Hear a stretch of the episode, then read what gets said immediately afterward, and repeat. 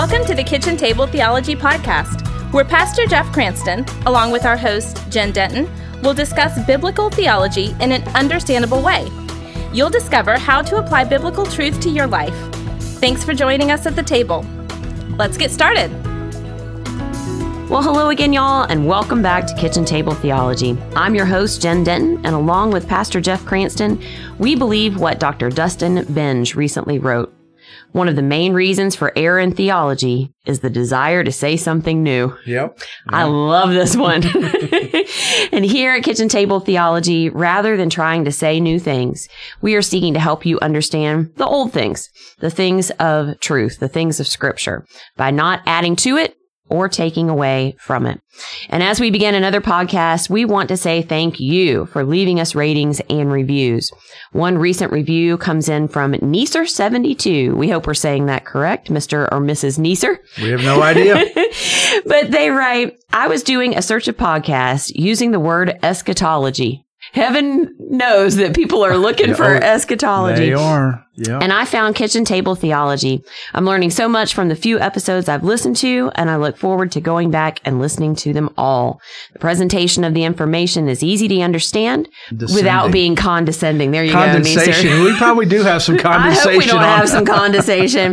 But Neeser72 shares that they will definitely be, as we always encourage you to do, sharing Kitchen Table Theology podcast with their friends. That's so nice. That's the best review you can get when somebody says they're going to be sharing it with friends. Mm-hmm. So thank you so much for leaving that review. And Kitchen Table Theologians, if you haven't left a rating or review, please go ahead and do so from whatever platform you're listening from right now. Well, maybe not right now. Maybe finish this episode. Or hit pause. That's possible too. We deeply appreciate those as it helps us reach more and more people. Because so many of you have already done that, we have now reached a total of almost 34,000 downloads. They said it wouldn't last. They said we couldn't do it. But it thrills us to know that Kitchen Table Theology is helping so many people. I'm just surprised that we've been able to stand each other this long. I don't know. We might be running out. We're seeing light at the end of the tunnel. Yeah. No, it's been great. And yeah, thank you so much for the encouragement and the reviews and so forth. So that's been great. And it's very encouraging to Jen and I. And we greatly appreciate it. Thank you. We do. Well, hey, let's go ahead and dive in today, Dr. Cranston. We're currently looking at a number of things that instantaneously occur in the life of the believer at the moment of salvation. So, Pastor Jeff, what are we looking at today? Well, Jen, today we'll look at a part of something that occurs in the believer's life, as you said, the moment of salvation, and something we'll just call freedom from the law. And we're going to use 2 or 3 scripture texts as our foundation from Romans and Galatians. And so we thought to kick it off, Jen would just read those 3 passages. They're quite short. One of them, first one's just one verse. So how about reading those for us? And that'll kind of lay a foundation for where we're going to go. Sure. Well, the first one is from Romans 6:14, and it says, For sin shall not be master over you, for you are not under the law, but under grace. And the second is from Romans as well, chapter 8, verses 1-4. Therefore, there is now no condemnation for those who are in Christ Jesus. For the law of the Spirit of life in Christ Jesus has set you free from the law of sin and death. For what the law could not do, weak as it was through the flesh, God did, sending his own Son in the likeness of sinful flesh, and as an offering for sin, he condemned sin in the flesh, so that the requirement of the law might be fulfilled in us, who do not walk according to the flesh, but according to the Spirit. And lastly, Galatians 5:1-4 says, It was for freedom that Christ set us free. Therefore, keep standing firm and do not subject again yourselves to a yoke of slavery. Behold, I, Paul, say to you that if you receive circumcision, Christ will be of no benefit to you. And I testify again to every man who receives circumcision that he is under obligation to keep the whole law. You have been severed from Christ, and you are seeking to be justified by law. You have fallen from grace. Well, I suppose, Pastor Jeff, that we should perhaps start with understanding what in the world is Paul talking about as he refers to the law so that we can understand what we're actually free from. That's a really good idea. And it's not just Paul who talks about the law. When the Bible speaks of the law, it refers to the detailed standard that God gave to Moses up there on top of the mountain, beginning in Exodus 20. Kitchen Table Theologian with what does Exodus 20 contain? The Ten Commandments. So God's law explained his requirements for a holy people and included three categories. The law included a civil category, a ceremonial category, and then a moral category. So you had civil, ceremonial, and moral laws. So the law, as God gave it, was given to us to separate God's people from the evil nations around them. And I think that's really important to understand. You take it all into context. So the law was given to separate God's people from the evil nations that surrounded them and to define sin. So the law also clearly demonstrated that no human being could purify himself or herself enough to please God. So in the grand scheme of things, the law revealed our need for a Savior. So does this all then fit into what we find in the New Testament? Because we read about what the religious leaders of Jesus's day did with the various laws. So you have to wonder how far removed that was from what and why God originally gave us the law. Yeah, most things when they start out centuries later, they're going to be quite different. And the law had not changed, but the application and interpretation of the law changed. And I think what we see is that by New Testament times, the religious leaders, the Pharisees, the Sadducees, had really kind of hijacked the law and added to it their own rules and traditions. And actually, Jesus said to the Pharisees in Mark 7, "You have a fine way of rejecting the commandment of God in order to establish your tradition." So if that doesn't say it, I don't know what does. So while the law itself was good, it was weak in that it lacked the power to change a sinful heart. And according to and interpreted by the Pharisees, keeping the law had become this oppressive and overwhelming burden. And Jesus rolls up on all of that, and he calls them out on it. And speaking of, Jesus never really had a lot of really positive things to say about those Pharisees, did he? Yeah, Jesus was not really into legalism, that's for sure. You know, and for example, in Luke 11, he said something, and this is, I'm paraphrasing a little bit here, but he said something along the lines of, "You hopeless religious scholars." You know, they had turned it into this whole thing. Now they're religious scholars. He basically said, look, you load people down with rules and regulations, nearly breaking their backs, but you never lift even a finger to help them. So when Jesus came to earth and when he entered his public ministry, he stepped into quite the religious climate filled with hypocrites, these arbiters of the law, didn't he? So men who were crushing their own people with rules and regulations. So I find it pretty ironic that into their midst walks the very lawgiver himself. And there's this juxtaposition to what they were doing. Every second of the day and these people's lives was dictated by the law and how they interpreted it. And as you say, the lawgiver walks in, shows up. So what do you do with that? And he said to them, "Don't think that I've come to abolish the law of the prophets," because they were kind of, that's what he's wanting to do. He's wanting to give us all this new stuff. But he says, "Don't think I've come to abolish the law of the prophets. I have not come to abolish them, but to fulfill them." So you see, the law was not evil. It served as a mirror, and it reflected the condition of a person's heart. In John 1:17, the Bible says, "For the law was given through Moses," which, you know, we know that up on Mount Sinai. And then it says, "Grace and truth came through Jesus Christ."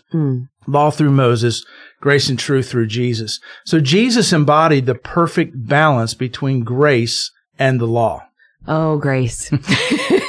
Amazing grace. So now we bring in another aspect of the law that points us to our need of God's grace. Yeah, really. The law, one of the things it does, it points us to our need for a Savior. It points us to a need for grace. And that's absolutely right. God has always been full of grace. I mean, grace is one of the characteristics of God. And people have always been saved by faith in God, all the way back to Genesis. God didn't change between the Old and New Testaments. And I hear that from time to time. Well, the God of the Old Testament is different from the God of the New Testament. Not in any way, shape, or form. The same God who gave the law also gave Jesus. So now watch this. His grace was demonstrated through the law by providing a sacrificial system to cover sin. Mm-hmm. So the law points out all of our sinfulness, all of our waywardness. And then God says, okay, to help you deal with that and to be able to commune with me, I'm going to provide the sacrificial system, which is going to cover your sin. And then Jesus himself, Paul tells us in Galatians 4, Jesus was born under the law, and became the final sacrifice to bring the law to fulfillment and establish the new covenant. You know, when you think of the cross, was the cross, among other things, it was a sacrifice. Mm-hmm. Why? Because they were still under the law, so there needed to be a sacrifice for sin. So without the law, there wouldn't have been the cross. Mm-hmm. But once that happened, the sacrificial system was done. It was over. And he established, therefore, then the new covenant. Well, I know you love word studies. We've talked a lot about word studies here. And I love even just looking back in the Old Testament, looking at Hebrew words for grace. They're pretty limited. It's mm-hmm. favor. It's, mm-hmm. you know, kind of a watching over. But then you get into the Greek for grace in the New Testament. And all of a sudden now you have a fullness to that right. because enter Jesus. Yeah. Well, but, you know, we both shared on here that we've grown up in the church. And I know that we've been around long enough to know that... There are some people that really love those rules and regulations. Mm. Why is that? Are they just so opposed to grace that they just want this like set structure to that? I often wonder that. It does seem like people, they'll sing about amazing grace, mm-hmm. but they'll lay all of these rules and regulations. I grew up in that a little bit, and you did too. And they're still around. Mm-hmm. Let me tell you, mm-hmm. they are still around. Mm-hmm. You've got to wear your hair like this. You can't wear this, you can't have that. There's a lot of rules and regulations and certain postures to worship that you can and cannot take. I grew up in that culture. Yeah. Don't raise your hands unless you have a question. Well, you could raise your hand to outwardly testify, but if you started to turn that hand to welcome anything, then yeah, blasphemy. Yeah. Well, I think there have been people like that since forever. Mm-hmm. And the Pharisees prove it, right? Here's the thing. People that tend to be like that, and I don't want this to sound judgmental, but I'm just making an observation. People that lean into that. People that lean into hard, strict, fundamentalistic lifestyles mm-hmm. that, you know, let's just bring it into American Christianity. I don't even have to drive 15 minutes. I could take you to a church like that here. Mm-hmm. Women don't wear pants. Women wear dresses. Women mm-hmm. don't wear makeup. Women have long hair. Men have short hair. Men wear suits. Men mm-hmm. do this. Women do that. And it's very cultural. Mm-hmm. And I'm not saying anything that's wrong with that, but when you tie that into your salvation and the acceptance of the church mm-hmm. to you, I mean, there's places, if I walked in what I wear at Low Country Community Church on Sunday, I wouldn't be kicked out, but there would be you get side eye. You get a lot of side eye. I still remember, I grew up in a church that was maybe 3 miles from the beach, and I still remember the look on my nanny's face the day that the man walked in flip-flops. Oh, yeah. Oh, yeah. Yeah, we're just happy here if people have shoes on. But the point I was going to make was that leads to self-righteousness. Okay, I'm doing it the right way, and you're not maintaining the standard that I think is right. So that's what self-righteousness is. So the conflict between Jesus and the self-righteous people immediately arose when he showed up. Many who had lived so long under the Pharisees' pretty oppressive system eagerly embraced the mercy and the grace and the freedom that Christ offered. And the Gospel of Mark relates to us in chapter 2 that it says this, many irreligious Jews and people who did not obey the Pharisaical interpretations of the law were dining with Jesus. Mm. And the end of that verse says, and there were many who followed him. So these people were living in that culture, but they're like, man, they were irreligious Jews. And then other people who said, okay, I'm a Jew and I'm worshiping God, but I can't buy into the way the Pharisees are saying this is the way this whole thing works. Mm-hmm. And here comes Christ, freedom, grace, mercy.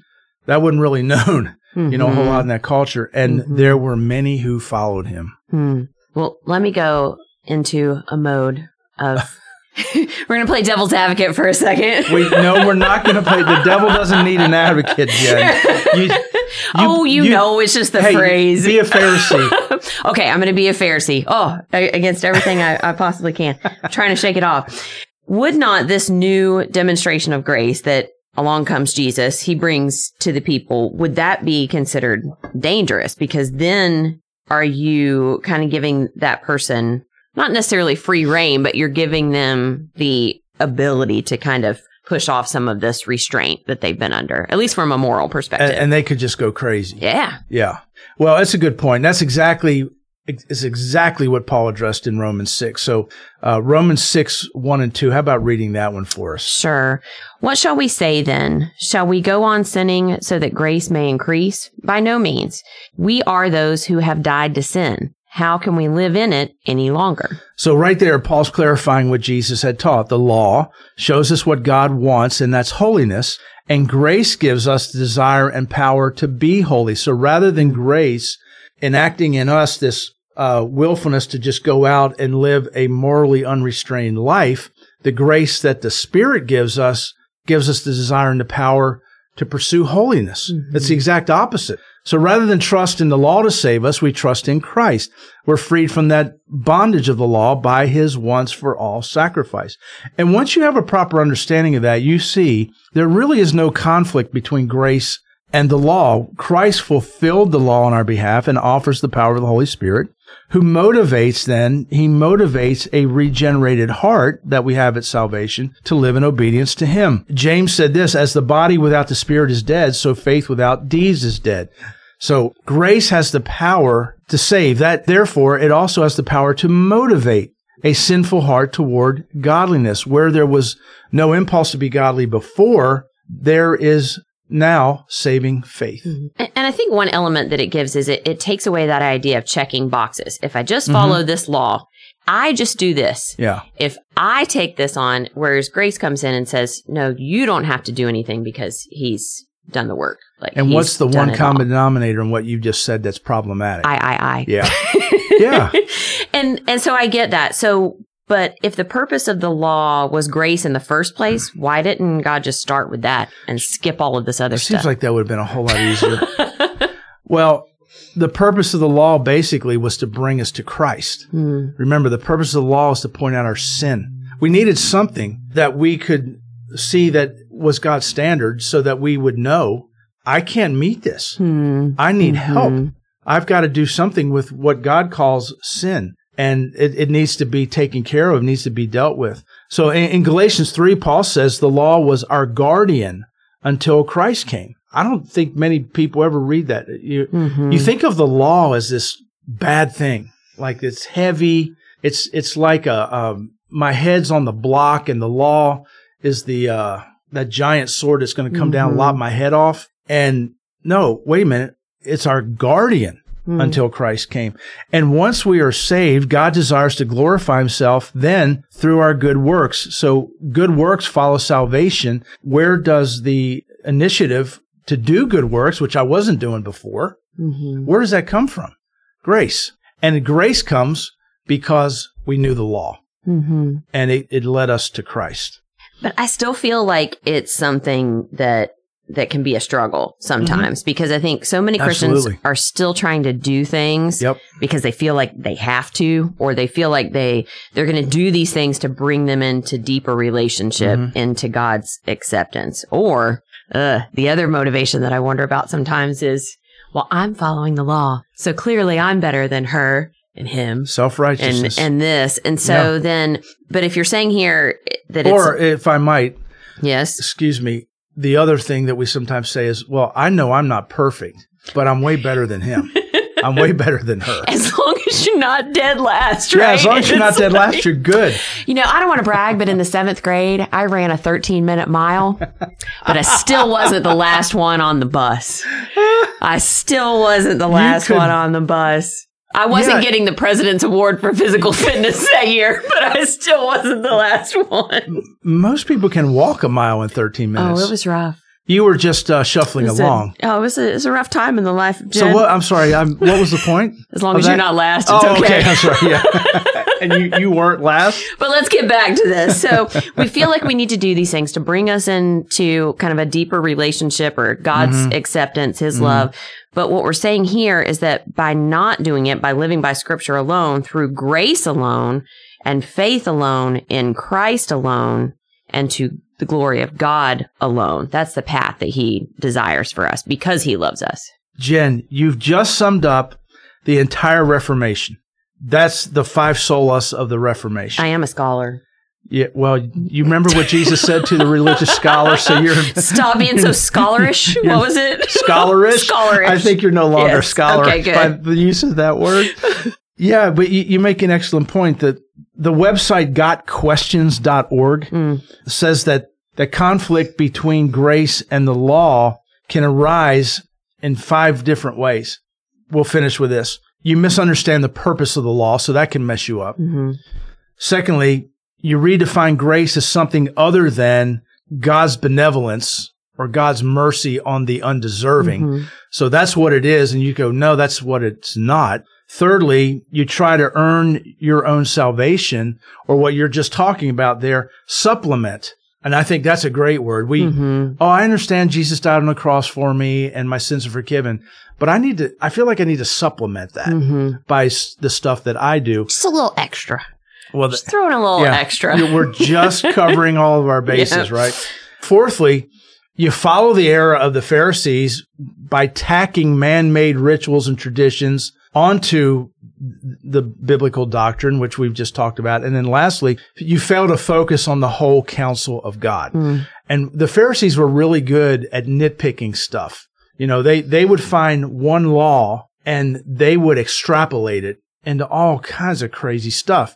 And they fail to see the bigger picture. Mm-hmm. So as far as good works in the believer's life goes, they're not for our salvation. They are rooted, or should be, in the beauty of a grace that produces good works. So our podcast today was about freedom from the law.